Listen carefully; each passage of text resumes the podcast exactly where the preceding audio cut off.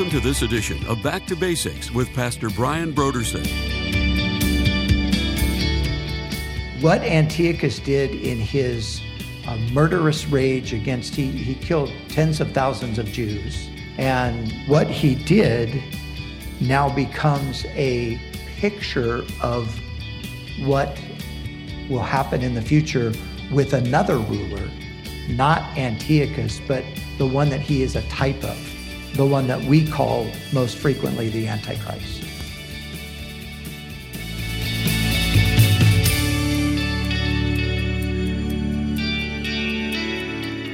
Today on Back to Basics, Pastor Brian continues his study through the books of the Old Testament prophets. Join us as Pastor Brian resumes his teaching on Daniel chapter 8.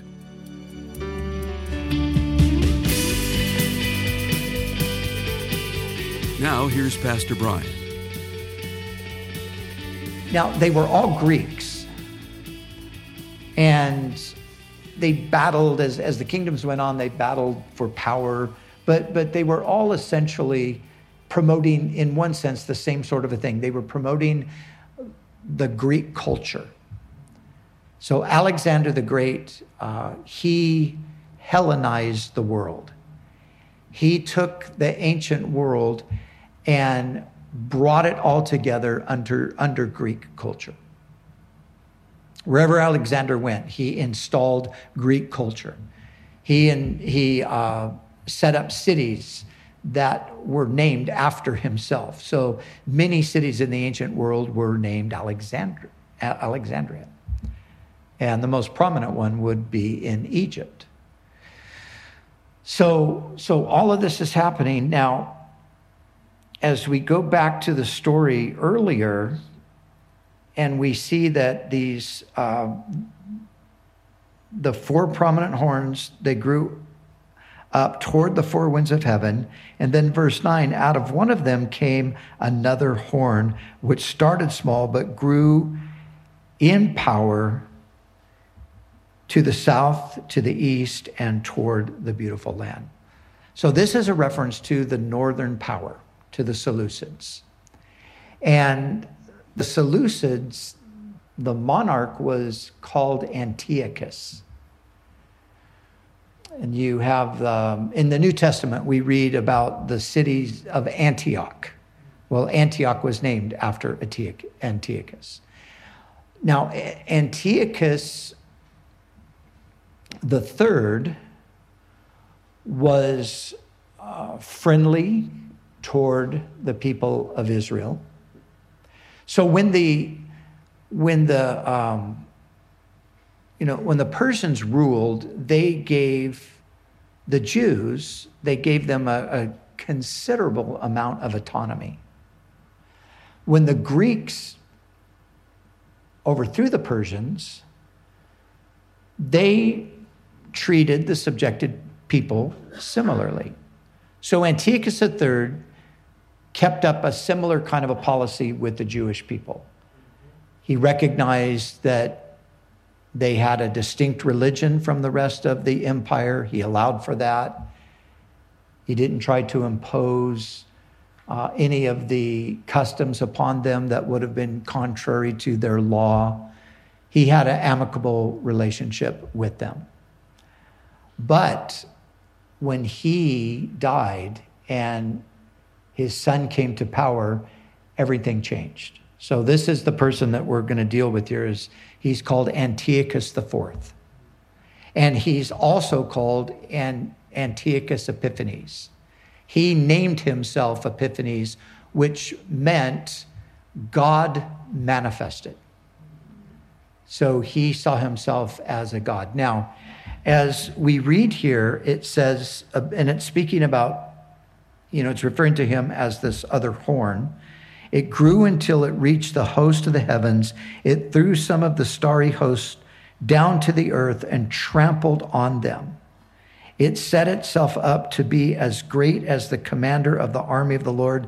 It took away the daily sacrifice from the Lord, and his sanctuary was thrown down because of a rebellion, the Lord's people and the daily sacrifice were given over to it. It prospered in everything it did, and truth was thrown to the ground. So, this is all a description of the activity of Antiochus.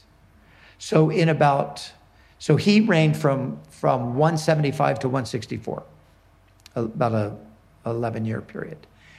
And it was in about the year 171 that he imposed upon uh, Jerusalem this Hellenistic mandate.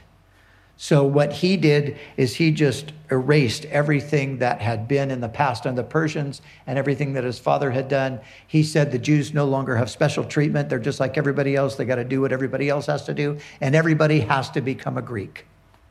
Everybody has to worship the Greek gods. Everybody has to live under the, the Greek laws. And of course, this created a tremendous conflict with the Jews. But he didn't back down at all. He would, uh, you know, put forth the mandates. The Jews would uh, resist, and he would come in and he would ruthlessly brutalize them. And so this thing went on back and forth, back and forth between him and the, the Jewish leaders. And here's another component is many of the Jews sided with Antiochus. Because at this period in their history, many of the Jews, they preferred the Hellenistic culture. They wanted to be Hellenized. They wanted to be part of this larger thing that was happening. They, they could see how this culture was spreading all over the world. They were happy to just be part of it. And so they were an apostate group, but they were the political, to a large degree, they were many of the political leaders of the nation. And so at that time, many compromised, many just sort of submitted because they didn't have the power to do anything else. But a small band of them left Jerusalem and went into the Galilee area and began to form a resistance. Now, everything came to a head when Antiochus set up an altar in the temple to Zeus and sacrificed a pig on the altar and commanded the Jews to follow suit. So that's when, when everything went completely um, crazy. Now, as, as all of this is happening, as I said, there's this resistance that's starting to form, and there's a priest named Matthias. He has five sons. And they form this resistance. They develop this, this guerrilla um, army, basically, and they take on the, the Seleucids. Now, they become known, or the period that they have this great influence becomes known as the Maccabean period. But they were not the Maccabeans, they were the Hasmoneans. So the family was the Hasmonean family. They were a priestly family, but they got the title the Maccabeans because one of the sons, Judas, who was the most successful in driving back the Seleucids, they called him Judas the Hammer. That's what Maccabean means Judas the Hammer. So eventually, Antiochus had left the region and had gone off to uh, lead a battle campaign in another area. Um, the Maccabees were, were uh, pushing against the Seleucids and they were succeeding when Antiochus died in a battle over in the area of Babylon. And when word reached back to Jerusalem that he had died, the Seleucids left. And so the, those that led this revolt, the Maccabeans, they came in and they rededicated the temple. So now they desecrated the temple on the 25th of December and they reconsecrated the temple on the 25th of December. Now, it was probably about a three year period of the actual desecration of the temple. So remember, I said Antiochus uh, took a negative attitude toward the Jews, probably in um, about 171. And so a few years later, he desecrated the temple. So the 2300 days are approximately not quite seven years. So this, this is covering that whole time, but the end of the 2300 days would be December 25th, 164, when the temple was cleansed and the altar that had been built by Antiochus was torn down and the worship of Yahweh was restored. And this was all done under the, the guidance of Matthias and his sons. And that day, December 25th, 164, became celebrated in Jewish history as the Feast of Dedication. When you read John chapter 10, Jesus is at the temple on the Feast of Dedication. Today, we know this as Hanukkah. So, Hanukkah is the Feast of Lights because it's the day that the light of the Lord was restored to the temple. So, all of the stuff that we read about here, as far as you know, the daily sacrifice being taken away and all of that. This is all what Antiochus did. But Antiochus becomes a picture of someone who will come later and do the same thing.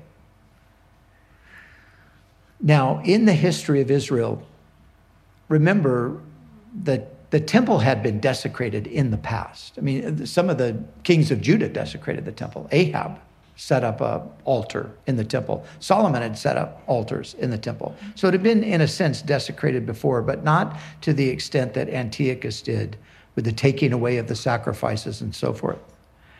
And, and even after this period of time, there would once again be Pompey would come in and he would conquer Jerusalem and he would more or less desecrate the temple.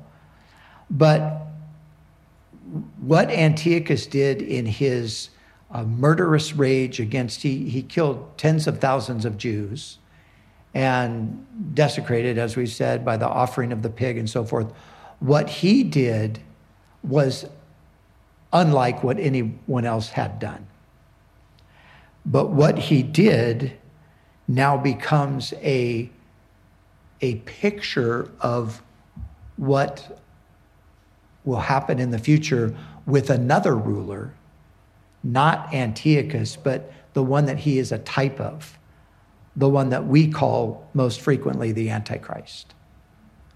So when you read the passage, you see that there are, there are certain things that, that force us to, to understand this as referring to some time in the future that hasn't yet arrived. And the main things are the fact that it says that I'm going to tell you what will happen later in the time of wrath. The vision concerns the time of the end, the appointed time of the end. So the Lord is revealing to Daniel things that are going to happen at the end. And so this would have been the end of the Seleucid reign because when they drove out the Seleucids and Antiochus IV was killed, that was pretty much the end of their reign. And from that point forward, the Jews had a more or less independent rule uh, until the time of the Romans. And they were ruled at that time by this man's family, Matthias, the Hasmoneans, they became the rulers of Israel and Jerusalem, and uh, specifically from, from this point forward until the time of the Romans.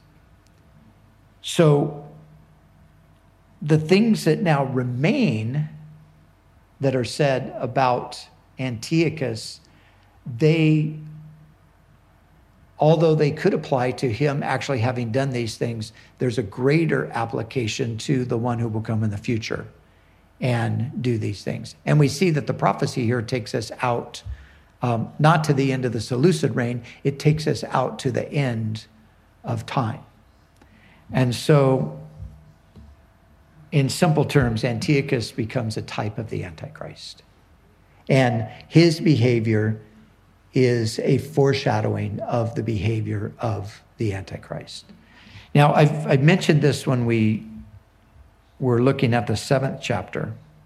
And remember, there, there's the little horn that speaks blasphemous words and all, all of the things that were said there and comes against the holy people. Well, look, similar things are said here. So let, let me read from verse 23 to verse 25. And then I want us to flip over to Second Thessalonians because, as I was going to say, I alluded to Second Thessalonians back in the seventh chapter, but I want us to see where Paul describes the same thing that Daniel describes. Now, it's interesting with Paul because when we think of prophecy, and especially, you know, end times type of prophecy, we most often and understandably and rightfully, we think of the book of Revelation. We don't think all that often of the Apostle Paul as putting forth any, you know, in time prophetic word. But he absolutely does. And so we'll look at that in a second. But let's pick up in verse 23. It says, it says, in the latter part of their reign. So this is going out. When rebels have become completely wicked, a fierce looking king. So here's the transition from the type from Antiochus Epiphanes. Now the description is, is no longer him being described, it is now the future ruler, the Antichrist being described. And so, a fierce looking king, a master of intrigue will arise. He will become very strong, but not by his own power. He will cause astounding devastation and will succeed in whatever he does. He will destroy those who are mighty, the holy people. He will cause deceit to prosper, and he will consider himself superior. When they feel secure, he will destroy many and take his stand against the prince of princes, yet he will be destroyed, but not by human power. So you see, this is where it obviously it, it goes beyond Antiochus. Antiochus was destroyed by human power. He died in a battle. And his reign came to an end. But we're talking now about this person that's going to come in the future. Now, remember what Antiochus did, one of the main things he did was that he took away the daily sacrifice and he set up an idol of Zeus in the temple and that became the abomination of desolation at that time. Now, some people believe that because actually in the 12th chapter, it will make another reference to the abomination of desolation. Some people believe that these things were already fulfilled in history. So, that happened with Antiochus and there's there's nothing beyond Antiochus to look forward to or to consider because it's already been fulfilled. He set up the abomination of desolation. He set up the idol of Zeus. He offered a pig. That's it. Well, in the 12th chapter of Daniel, in a different context, there's a reference again to the abomination of desolation. But you could still say, well, maybe that was Antiochus because, of course, Daniel wrote before Antiochus. But then when you come to the New Testament, Jesus speaks about a future abomination of desolation. So in the scripture, we have at times, we have prophecies that have immediate fulfillment and a distant fulfillment. Sometimes we have prophecies that have many um, minor fulfillments that are pointing toward an ultimate fulfillment. Here, here's an easy one to think of. Um, all the way back in Genesis, God makes this promise to Eve and to Adam. He says, The seed of the woman will crush the head of the serpent. The seed of the woman. So, who is the seed of the woman? Well, they thought it was Cain, but it wasn't. But Seth became, in a sense, a fulfillment of that. And then we go further in history, and Shem became, in a sense, a fulfillment of that. And then we come to Noah. Well, Noah, Noah precedes Shem. But we Noah becomes that. But then we go to Abraham. And then we have Abraham's seed, and we have Isaac, who it qualifies as Abraham's seed. Then we have Jacob, who qualifies as Abraham's seed. And then we have David, who is the one referred to as the seed. But we know the seed is ultimately pointing further down the road to Jesus. And Paul says that in Galatians when he speaks about the promise was to Abraham and his seed, singular. Paul says this. The promise was to Abraham and his seed, singular, not seeds, plural, to his seed one who is Christ. So, although you could legitimately say that Isaac is the seed of Abraham, the promised seed, Jacob is the promised seed, and Judah is the promised seed, David's the promised seed, but they're all pointing to an ultimate fulfillment.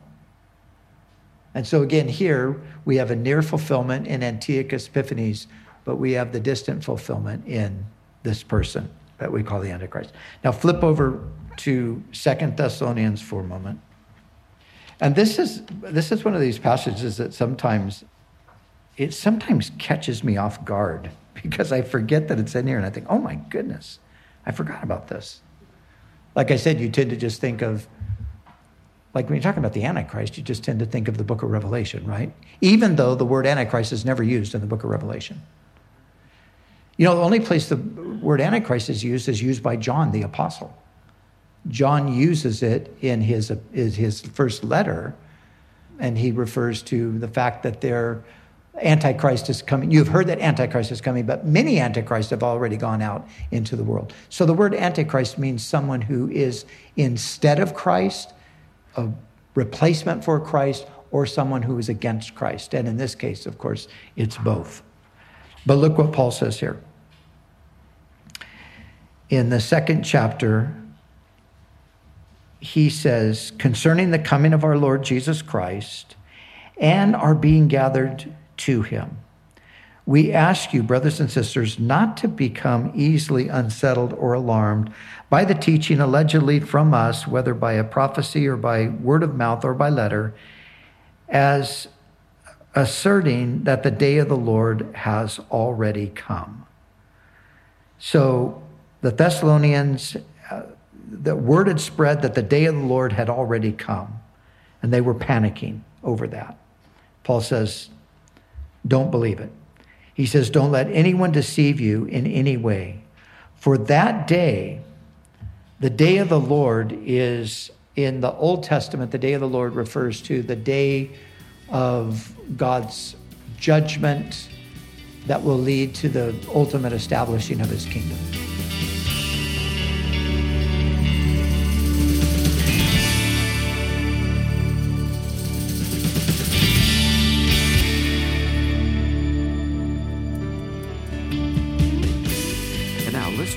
Pastor Brian in the studio as he shares about this month's resource. Hi, Pastor Brian here, and it is the beginning of a new year. And I think one of the greatest things about the gospel is the truth of the grace of God that we're saved by grace, that we live in His grace, that ultimately we are brought home through His grace. And so this month, we are offering a great little booklet by Paul David Tripp 40 Days of Grace. So, what a great way to start the new year, taking a deep dive into the grace of God. And so, if you would like to get your copy, let us know, and we'll be happy to send you 40 Days of Grace by Paul David Tripp. Again, this month's resource is a book titled 40 Days of Grace by Paul David Tripp. You can order the book 40 Days of Grace by going to our website, backtobasicsradio.com. Scroll down until you see the photo of it and then click on the donate button. When you give a gift to Back to Basics, we'll send you the book 40 Days of Grace by Paul David Tripp to help you better understand that grace is more than you think. It's our way of saying thank you for your generous support of this ministry. We'd also like to remind you that all of our other resources are waiting for you at backtobasicsradio.com or by calling our request line at 1 800 733 6443. That's 1 800 733 6443. Our desire is to encourage you in your daily walk with God. We'll continue next time with more valuable insights from Pastor Brian as we study together in the book of Daniel.